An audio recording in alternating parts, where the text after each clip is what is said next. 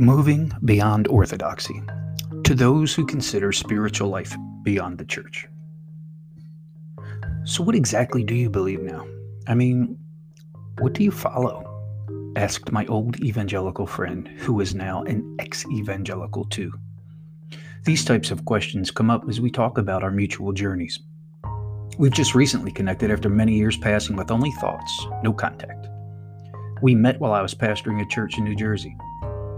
He was a Philly boy hanging out at the beach and wanted to get a church connection, and I was in a church affiliation with which he was familiar.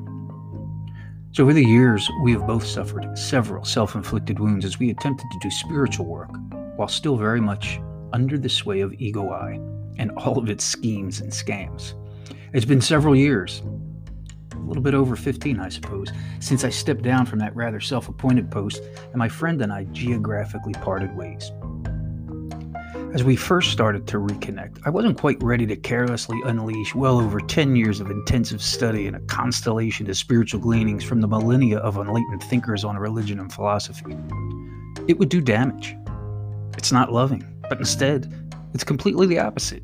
It's 100% self-serving. It's the look-at-me mode of that Ego Eye is so desperately wanting to inject. In fact, my spirit was quick to bring to mind the responsibility to appropriately represent the kingdom as an ambassador to the best of my ability. This means to work to understand before trying to be understood. It means to listen before talking, to speak with economy, with an attitude of guarded secrecy on essential spiritual topics, to reply with grace, as with the tongue touched with coal from the holy altar, as one anointed with the oil of gladness. Means to ask Socratically, so as to draw insights out of the inner well of the heart for the benefit of all. To listen Rogerianly, seeking the commonality found in truth, the balanced and perennial middle ground. To teach and illustrate the Christ, not with the wisdom of man, but instead with absolute surrender to the light of God-kissed consciousness. To love as the eternal I Am teaches. Love with a single eye and a myopic focus to unfold into what he's called us all to become, and is still calling now, for he is eternal love itself. My friend has modified his theology and has distanced himself from the church, if not completely disavowed it. The remnants that he's taken forward are the Old Testament scriptures and the four Gospels. We all take stuff for the journey. We all take way too much stuff. But it's okay. Take whatever feeds you, whatever comforts you, and helps guide you as you go step by step from the grip of Ego Eye into the unknown yet only true reality of God consciousness and what actually is life. We have both hung in there with our orthodoxy for decades.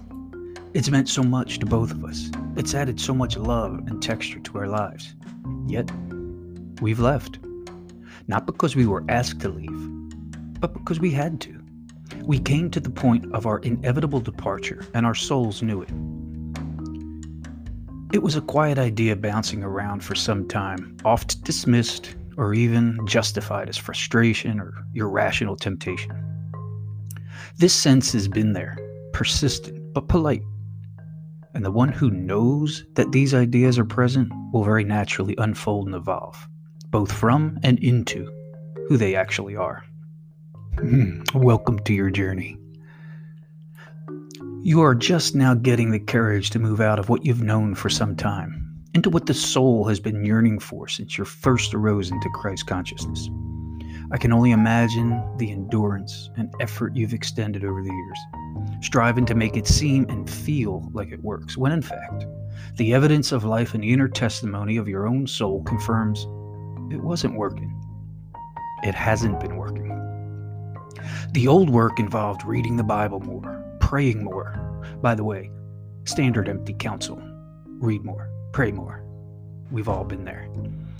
Working to make tears well up in some form of repentance, lifting hands in constructed honor and waiting so long for the Spirit to move and to transform.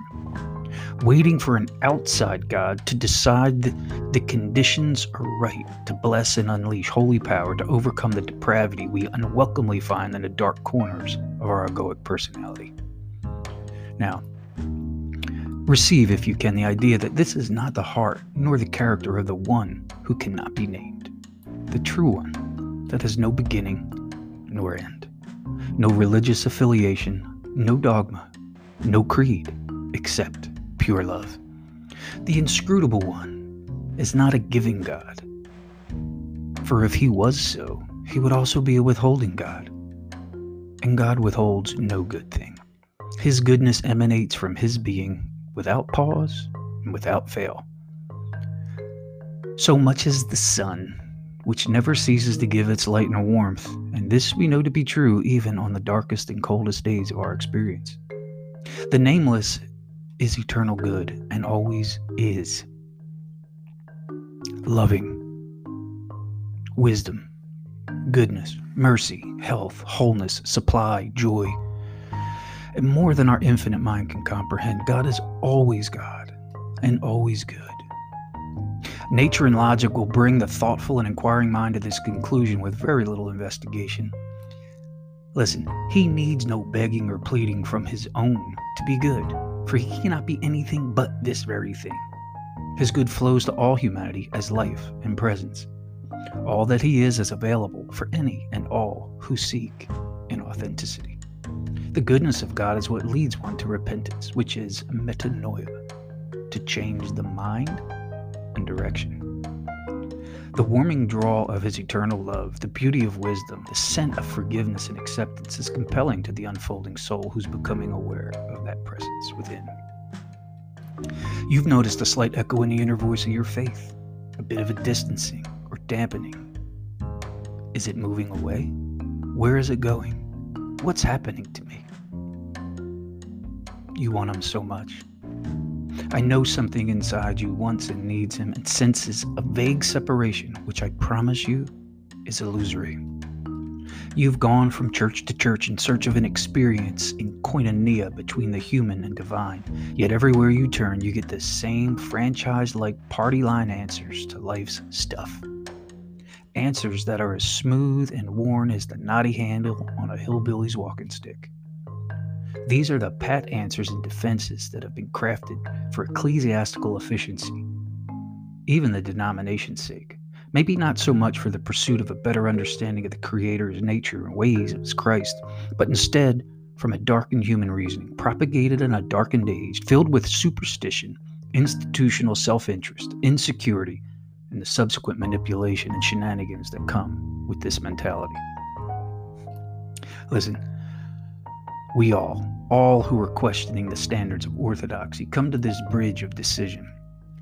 The decision to be made is not to take what has been spoon-fed to the masses for time immemorial, but to ask new and better questions of our own faith.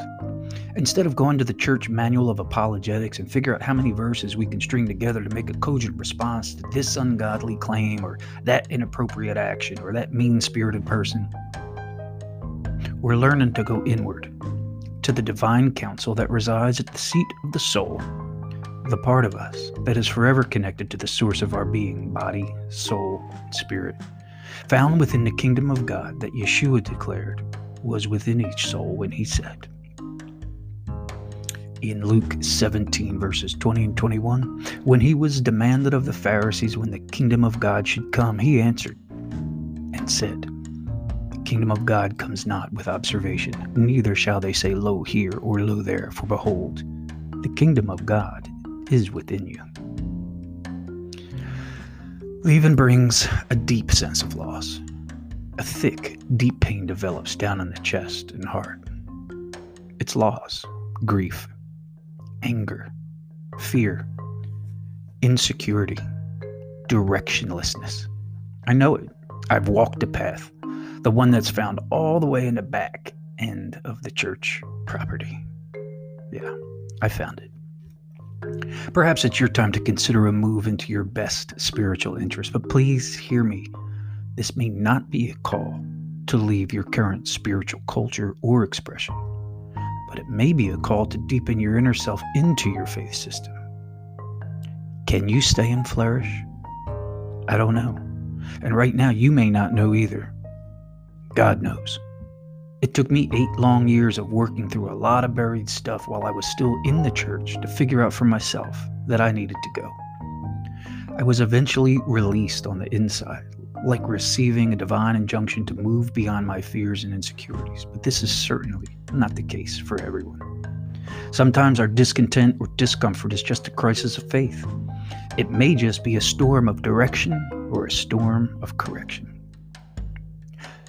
I can offer help by simply being a sounding board and an experienced thinking partner to help discern what's happening on the inside and what your soul is working to bring forth from the fount of grace deep within your being.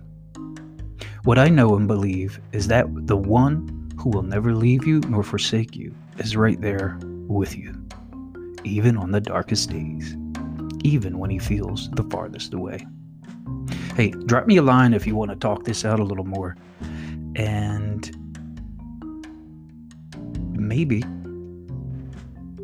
you're going to see his best for you become your new norm in the days to come. Hey, go in peace. Be blessed.